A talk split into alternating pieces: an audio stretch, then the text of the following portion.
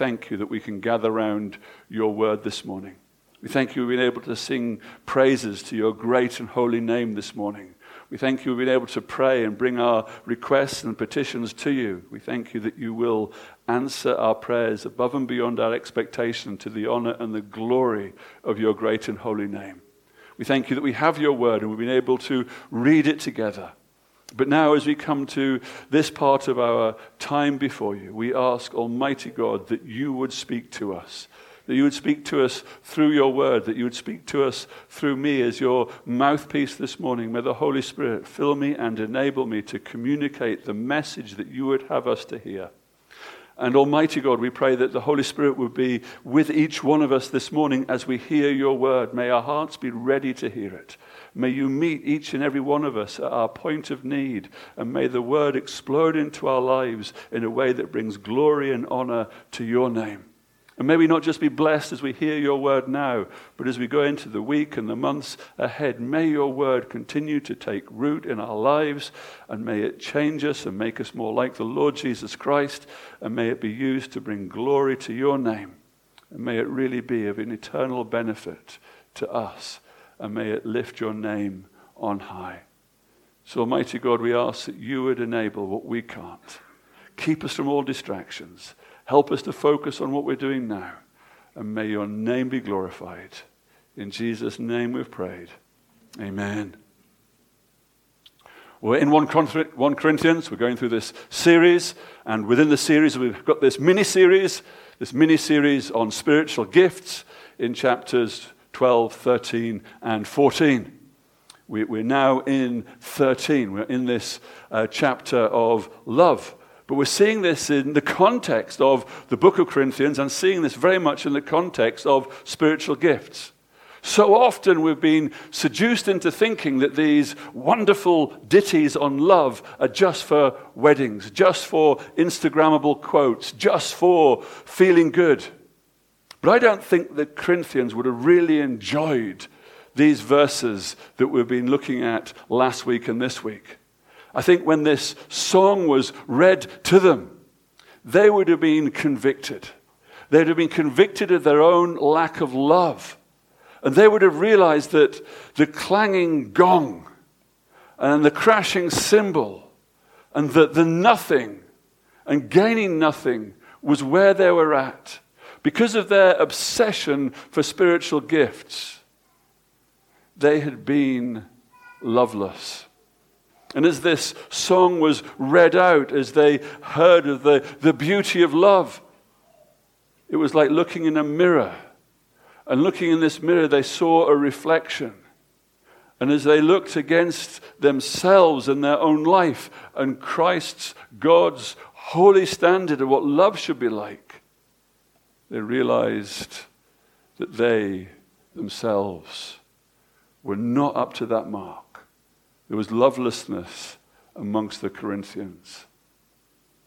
And, and, last week, as we started looking deeper into this song, as we started looking deeper into these verses from 4 to the beginning of 8, as we looked at this perfect love, as, as we saw this perfect love and, and saw it in Christ's life, I, I imagine that you, like the Corinthians, were feeling a little bit uncomfortable.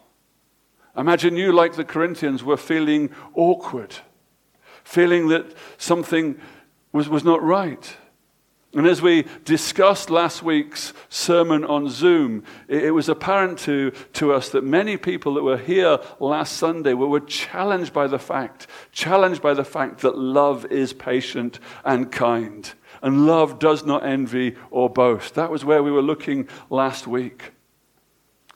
And what I want to, to remind us all as we see this, despite our failing to love like this song describes, Despite the outworking of our love being nothing close to Christ's perfect example, because of Christ's saving work on the cross, because of the gift of the Holy Spirit as our salvation, because of our salvation, the Holy Spirit poured out God's love into our hearts. Although we fail at loving like this patient and kind being that we should be. Although we fail with envy and boast, what we have to remember that this song isn't just to be seen as a rod to beat us with.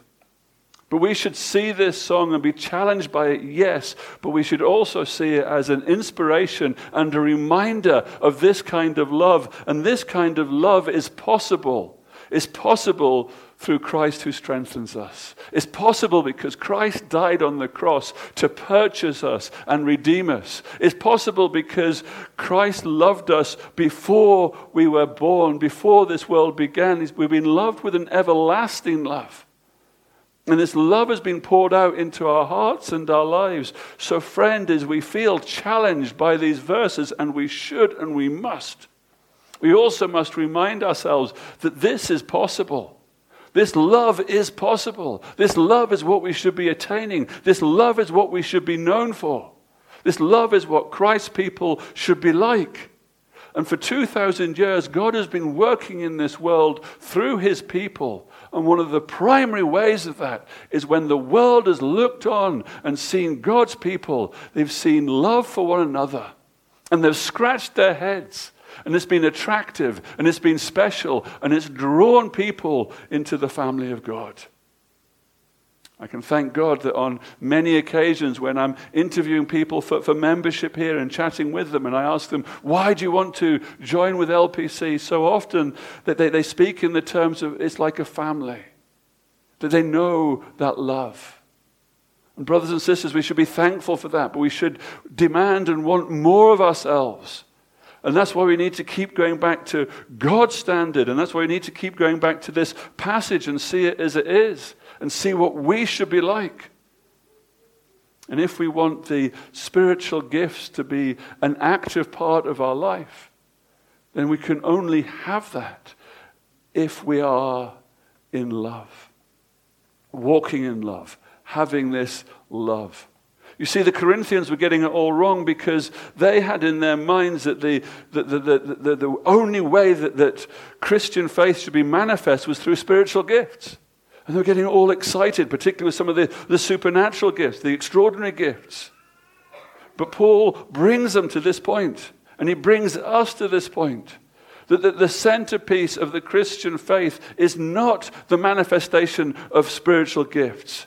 It's the manifestation of a Christ like love demonstrated in every aspect of our lives. And, and last week, the, the, main point that we started on as we were looking at these first four was that love is an action. Christ has never recorded of saying, I love you. But Christ's whole life was a demonstration of love a demonstration of patience and kindness, as we saw last week, a demonstration that he did not envy and he did not boast. And now, this week, we move on from love being patient and kind. We move on from love that does not envy or boast to it is not arrogant. It is not arrogant. According to the uh, Oxford Dictionary, uh, the word arrogant is an adjective. An adjective is a, a describing word. And its meaning is to have or to reveal an exaggerated sense of one's own importance or one's own abilities. To be arrogant. To have or to reveal an exaggerated sense of one's own importance and one's own abilities. The, the, original word here that we have as arrogant is also used in 1 Corinthians 4 and verse 6. It might just be worth us going there because this gets, gives us a help to understand what is meant by this arrogant, what Paul was meaning here. In 1 Corinthians 4 and verse 6, they were getting concerned about uh, different matters. And he said, I've applied all these things to myself and Apollos for your benefit, brothers, that you may learn by us not to go beyond what is written, that none of you may be puffed up in favor of one against the other. This word arrogant is translated there in that verse 6 of chapter 4 of 1 Corinthians as puffed up. Puffed up is quite vivid, isn't it? Have you seen the cockerel that comes out? And he puffs his chest out and he, he makes himself look bigger and he's, he's proud and he's arrogant of himself. Or, or we sometimes see the, the Mercedes draw up or the uh, Range Rovers draw up and, and the, the, the, the, human peacock gets out in his Armani suit and his flash watch and his entourage and his glasses that could pay for my house and all these different bits and pieces. And there's, we know that arrogance, don't we? We, we see that arrogance. This, this verse is, is used here as, as puffed up. And, and, again, if you go to Collins Dictionary, uh, when, when we describe someone as puffed up, you disapprove of them because they're very proud of themselves and they think they are very important. And so, this, this word arrogant, puffed up, could also be translated as being proud. And, and for today, today, I'm going to use this, this word proud just generically to help us. So, love is not proud. Love is not proud, it's not arrogant, it's not puffed up. And, and we have been last week, and as we go through these, uh, what I'm wanting to do is, is to take them to Christ, and let's see how we see Christ's love in this. And so, obviously, we, we see no pride in the Lord Jesus Christ. There is no pride there whatsoever. And so, to, to help us see what this means, I want us to, to, to look at how Christ showed his love by not being proud. Or maybe it's easier to describe that we are looking at the opposite of being proud. And the opposite of being proud is being humble. And we see Jesus' pure agape love in his humility. And, Jesus was the embodiment of humility. We, we, we mentioned this last week, and the example we used last week was Jesus washing his disciples' feet. Jesus was the teacher, the disciples were the learners. In, in that day and age, the, the, the, the teacher had an elevated position, and the disciples would have been those that would gather around his feet. And yet, the, the, the teacher took on the job of the lowest servant and, and washed his disciples' feet. But the reality is, the whole of Christ's ministry is characterized by a lack of pride, a lack of arrogance. And one of the best places that this is described by Paul is in Philippians in chapter 2.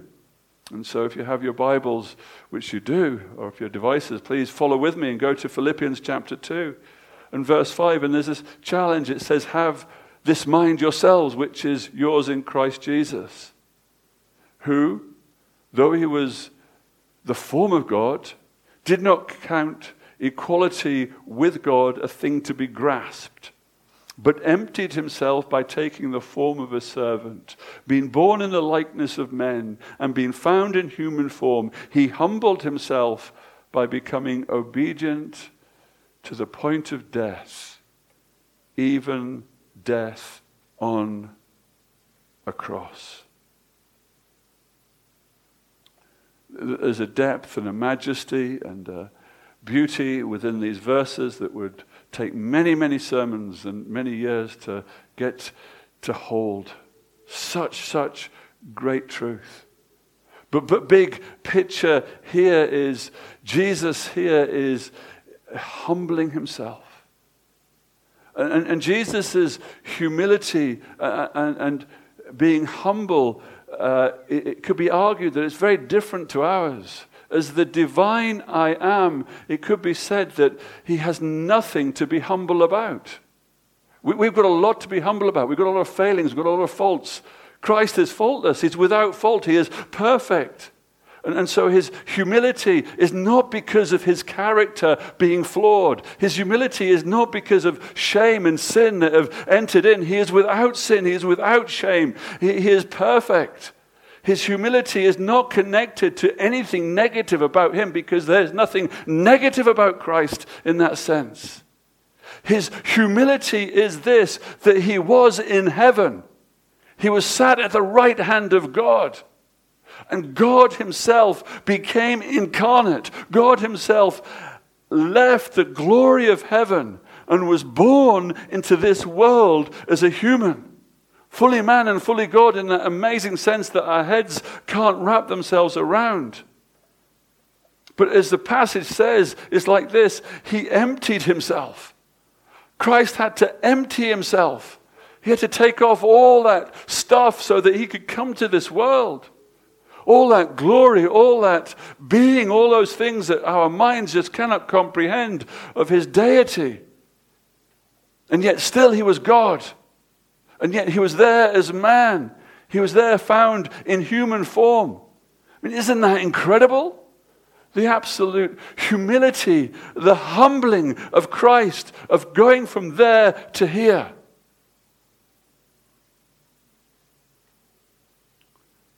We, we try and get an analogy for this, and we fail miserably. There's been some people who have sort of done social experiments of very, very wealthy people going into very poor neighborhoods to, to live or sleep rough and to, to give them an idea of what it's like. And, and yes, that could sort of be close ish, not. Because heaven is sinless. And Christ came to this sin ridden world. And by taking on this human nature, he was then limiting himself limiting what he could do as a deity, as the deity, as God. And then, as a man, he became obedient to the point of death. And then Paul gets his highlighter out and says, even death on a cross. Cross the cross, the crucifixion, was, was, was a word that you would barely mention in, in first century polite company. It was horrific. We, we, we all are going to die. All, obedi- all humans are obedient to death. We have no option. The wages of sin is death, so we're all going to die. But the Lord Jesus Christ had never sinned, and he didn't deserve to die but he took on death. Because he, as he took on death, he was taking on the sins of his people. Can you imagine? He leaves sinless heaven in all its glory to be born in the frailty of a body of a man. And then he takes on the sins of his people you, you cannot get more humbling than that.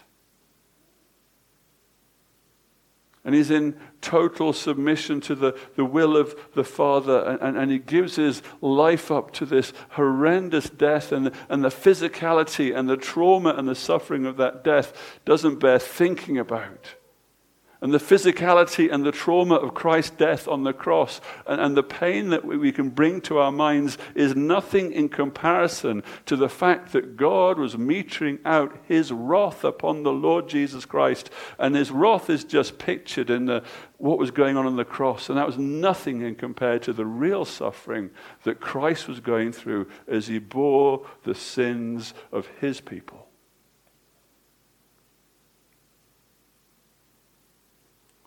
And this humility that he showed can only be achieved by pure agape. Love is not proud.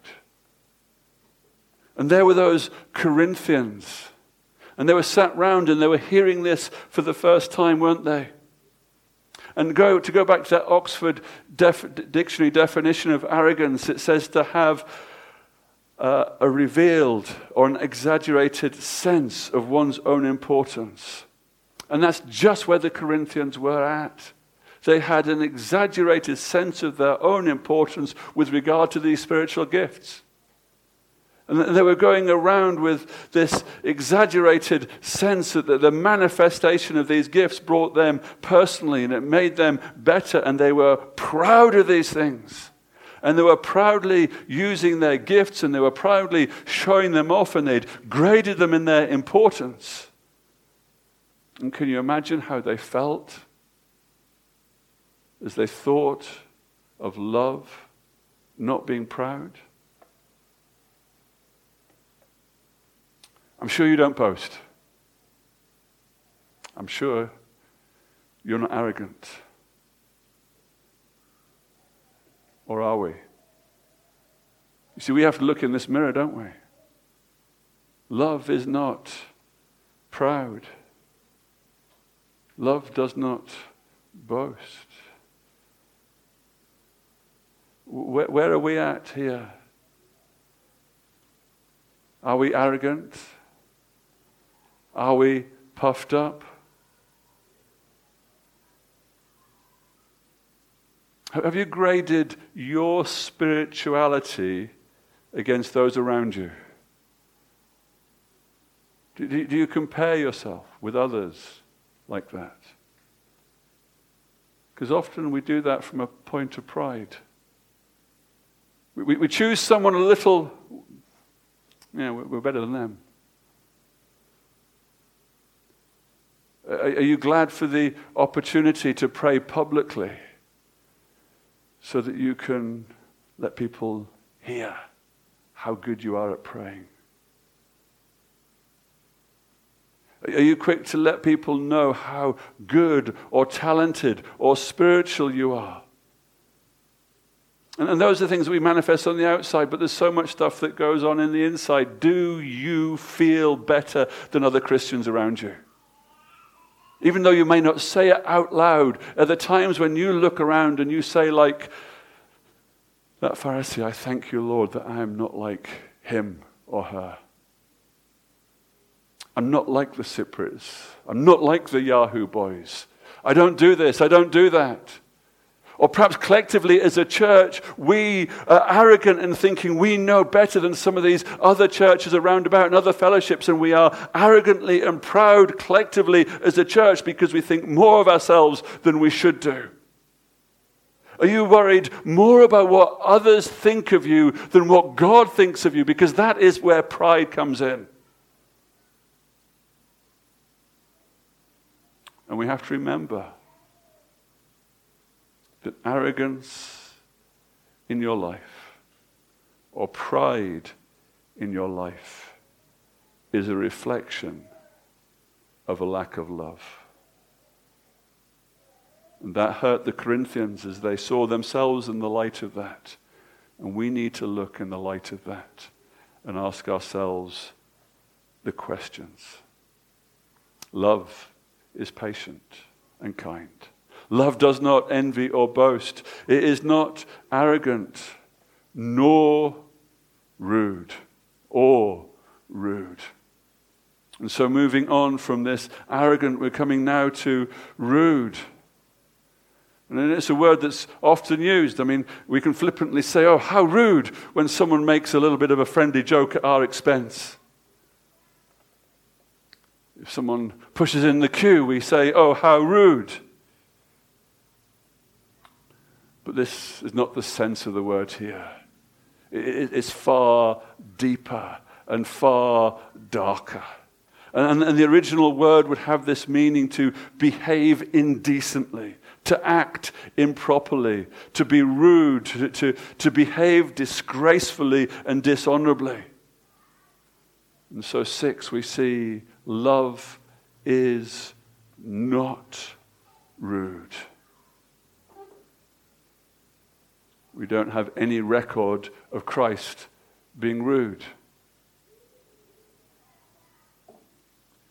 And some people may look there and say, oh, but he called his mother woman and, tell us that that's rude. Well, no, it wasn't in that culture and it wasn't in that day, and Christ never was rude because Christ never sinned.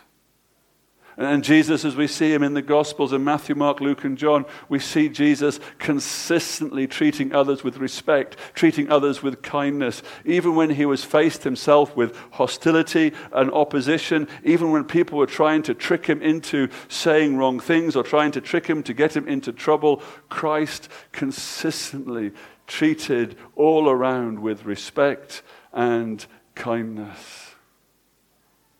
You see, Jesus showed compassion and love and kindness when cultural rudeness would have been seen as socially acceptable.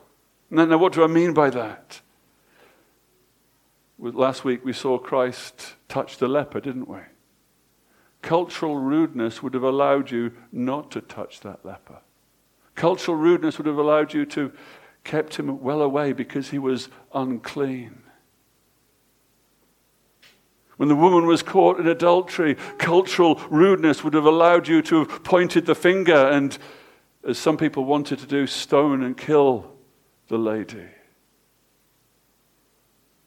Cultural rudeness would have allowed the ostracizing of that unclean woman who had that issue of blood, who had no hope of being healed and had spent all her money on doctors and was there in the crowd. And cultural rudeness would have just said, No, you're unclean, go away. Cultural rudeness would have allowed for Jesus not to have spoken to that Samaritan woman who'd had four husbands and now was living with a man and had all those problems and all those complications, and cultural rudeness would have allowed him to just say, No, that's fine, go away. Love is not rude. Love isn't even culturally acceptably rude.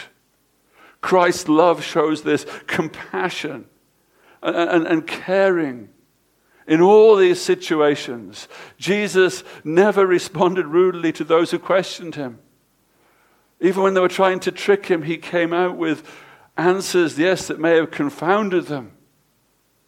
But their, contra, contra, uh, their, their fights with him, they're coming against him.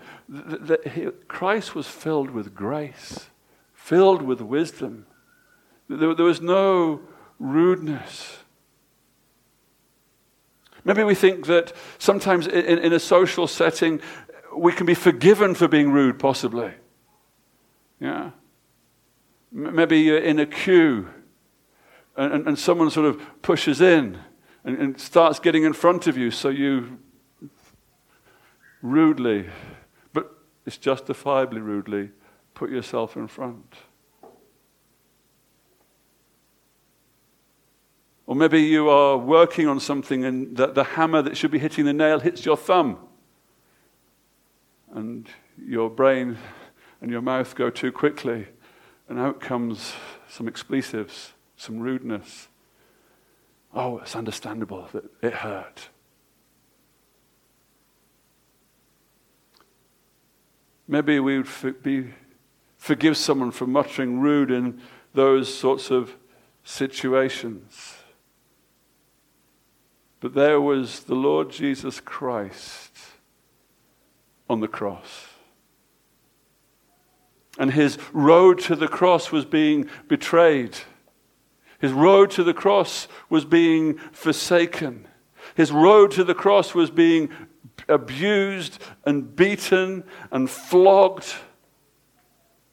And now he is hanging on this cross slowly dying in excruciating pain. And maybe if we looked on in that situation and somebody muttered something rude, we would forgive it or at least half expect it. But not Jesus. His, his love filled nature would not let him be rude when he was on the cross in all that intensity of that situation. And in Luke chapter 23 and verse 34, when Jesus is there on the cross, and when they are dividing his garments in front of him and casting lots over it, Jesus looks down from that position of agony and pain and impending death and says, Father, forgive them, for they know not what they do.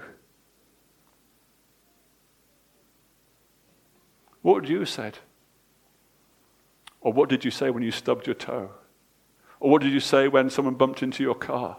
Or what did you say when someone pushed in front of you on the bus?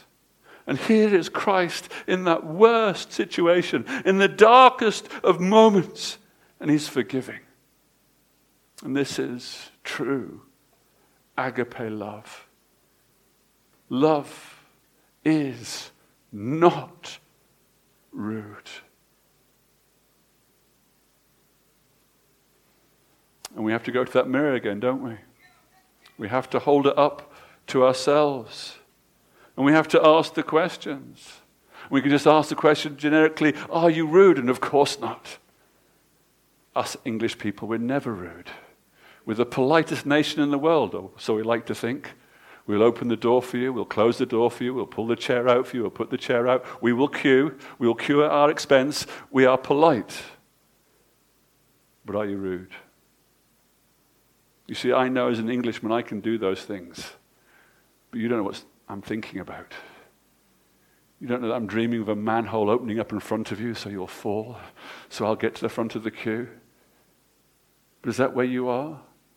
You see, we can look beautifully on the outside, but this cuts into our inside.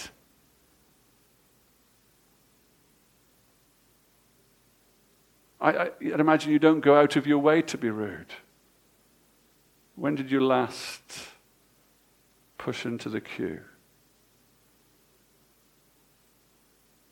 When did you last say something nasty about somebody and then just caveat it with saying, only joking? When did you last roll your eyes? You know the time? Yeah? When did you last mock somebody for their stupidity? When someone shows you a kindness, do you say thank you? When someone just does their job, do you say thank you? When someone is not so kind to you, do you say thank you?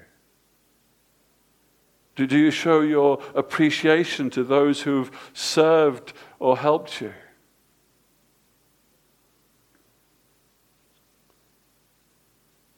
Are you rude? Because you have to remember that rudeness in our lives is a reflection of lack of love. Remember, rudeness in your life is a reflection of a lack of love. Love is patient and kind. Love does not envy or boast. It is not arrogant or rude. And it does not insist on its own way. It does not insist on its own way.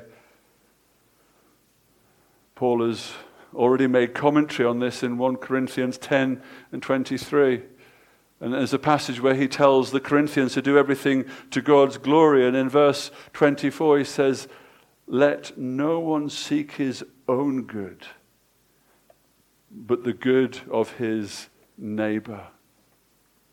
This is the opposite of seeking your own good, isn't it? Seeking the good of your own neighbor. Love is not self seeking. Love is not it does not insist on its own way. And so we're just going to use that title Love is not self seeking. Jesus didn't seek or insist on his own way for, for personal gain or recognition. That's just not where Jesus was. Mark 10, verse 45, as we saw this last week, these words For even the Son of Man came not to be served, but to serve and to give his life as a ransom for many. The Son of Man is this great high title for the Lord Jesus Christ.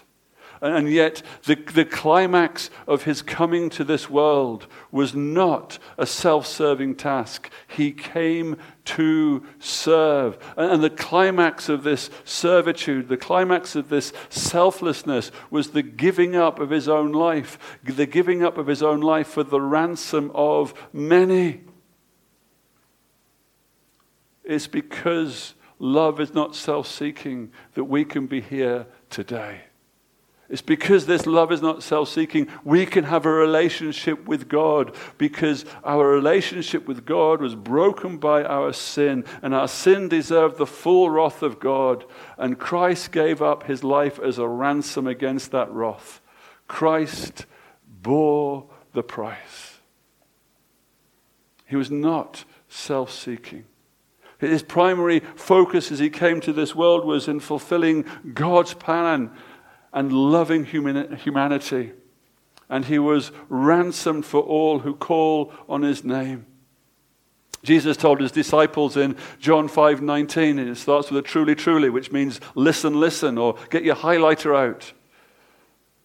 Jesus said to his disciples, I say to you that the Son can do nothing of his own accord but only what he sees the Father doing. For whatever the Father does, the Son does likewise. This is the Lord Jesus Christ, the Son of God. And his love here is not self seeking. His love here does not insist on his own way. His love here is to do the will of the Father. Jesus was not self seeking. Can you imagine that the celebrity coming here nowadays to do that sort of work? I mean, it just doesn't bear thinking about, does it? But you can imagine his Instagram profile and, and all this thing, and his being in the green room and demanding this comfort and that limo and this private jet and all that kind of stuff because they're self serving. And the Lord Jesus Christ was just not self serving. He had this pure agape love, which meant that he was not self seeking. And he was there to do the will of the Father. It was out of love to the Father. And this love to the Father meant that he had this love for us. And in John 6, verse 38, he explains it like this For I have come down from heaven. And as if the disciples said, Why? Not to do my own will, but the will of him who sent me. Lord Jesus Christ wasn't building his own personal empire. The Lord Jesus Christ was not self seeking. The Lord Jesus Christ was doing God's will. And this was very, very practically demonstrated in the Garden of Gethsemane. In the Garden of Gethsemane, the Lord Jesus Christ did not insist on his own way. The Lord Jesus Christ knew what was ahead of him.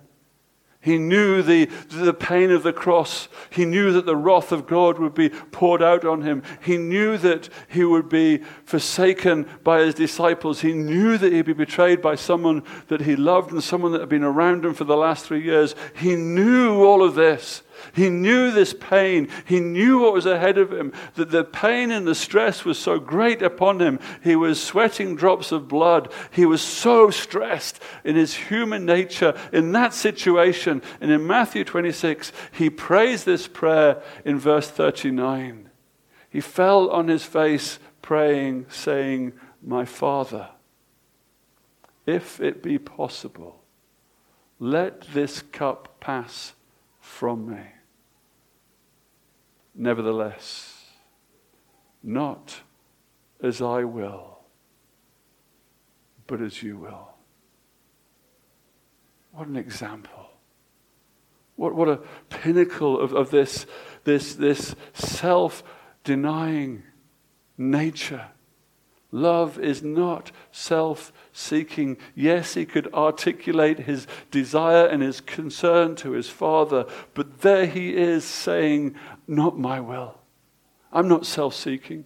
I'm not lifting myself up. I want to do your will despite the fact he knew of what was ahead of him, despite the fact that he would preferred not to go through that suffering in that human sense, he, he, says, Let this cup pass from me. But his love for the Father and his love for the people prevailed.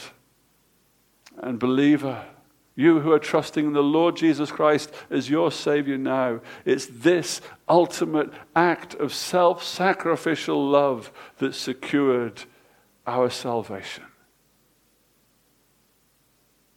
we are able to be in a relationship with the King of Kings and the Lord of Lords because Jesus did not insist on his own way.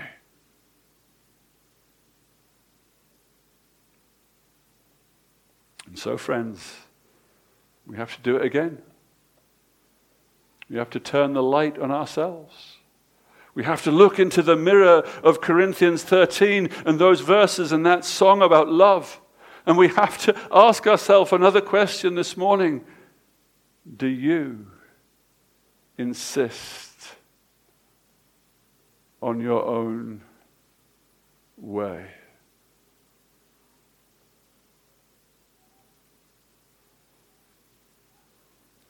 Paul's word to the Philippians help us to apply this and understand what this action of love looks like. Speaking to that church in Philippi in, uh, chapter 2, and the second part of verse 2, Paul speaks to them and he says, having the same love, that's the love of Christ, being in full accord and of one mind do nothing from selfish ambition or conceit, but in humility count each other more significantly than yourselves. Let each of you look not only to his own interests, but to the interests of others. Is this what we're able to do as a church family? What is your motivation? Are you able to, to count each person more significantly than yourself? Do you look out for the interests of others? Do you insist on your own way? What happens when there's a queue for food? What happens when you come and choose the seat that you want to sit in? What happens when something comes up for offer? Where, where are you with this?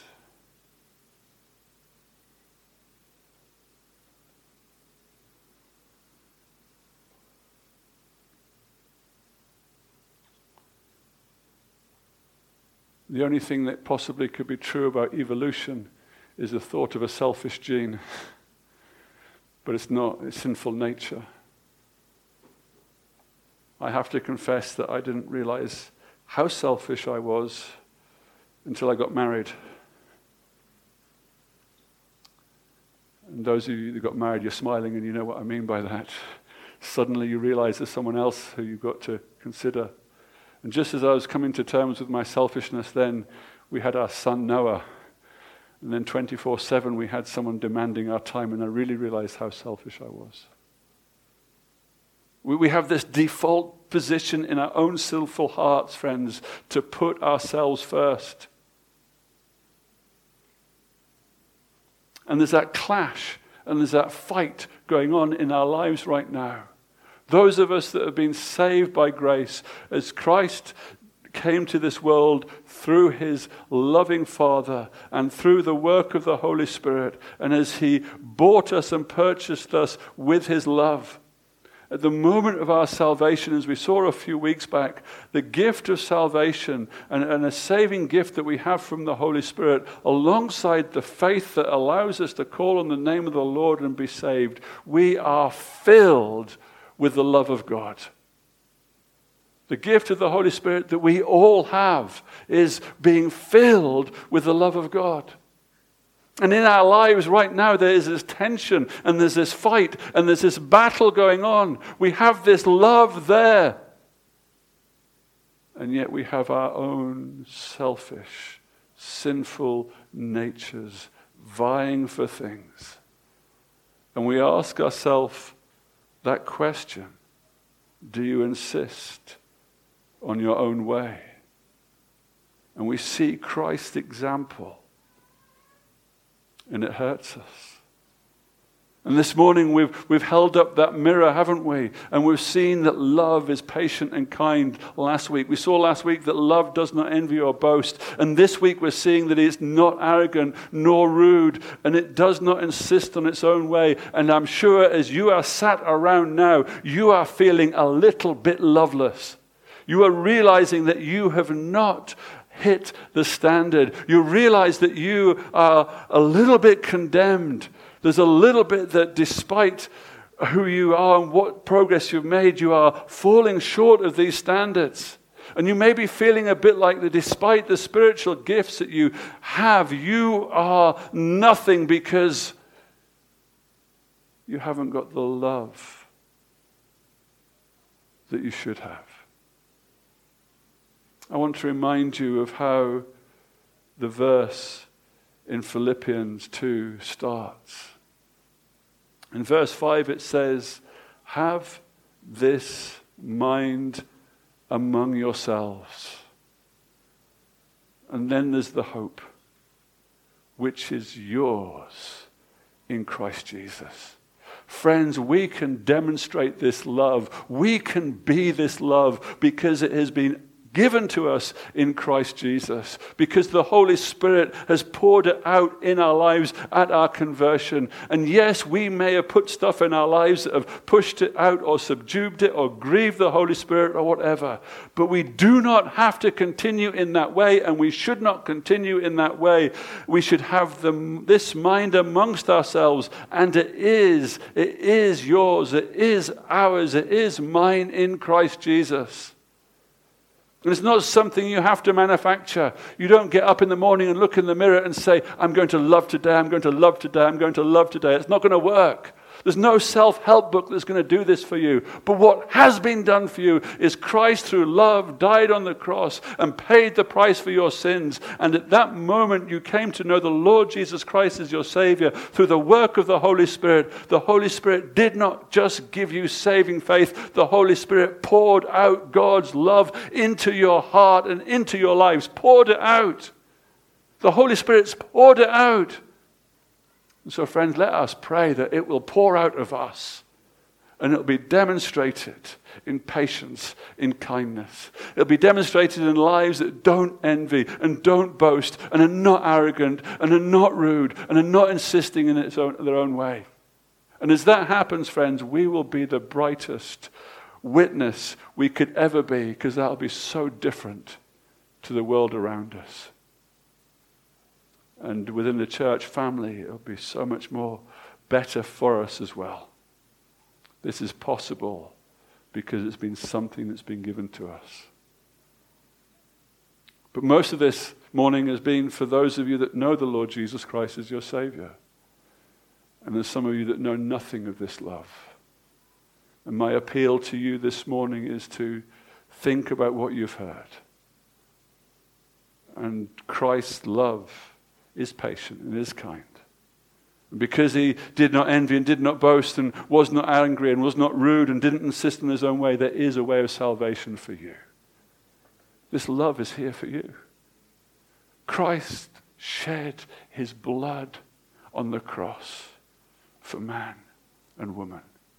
And this day, if you call upon his name, if you ask for forgiveness, if you take all that mess that you've seen and heard and drop it at him, the Lord Jesus Christ will forgive you because of what's been done.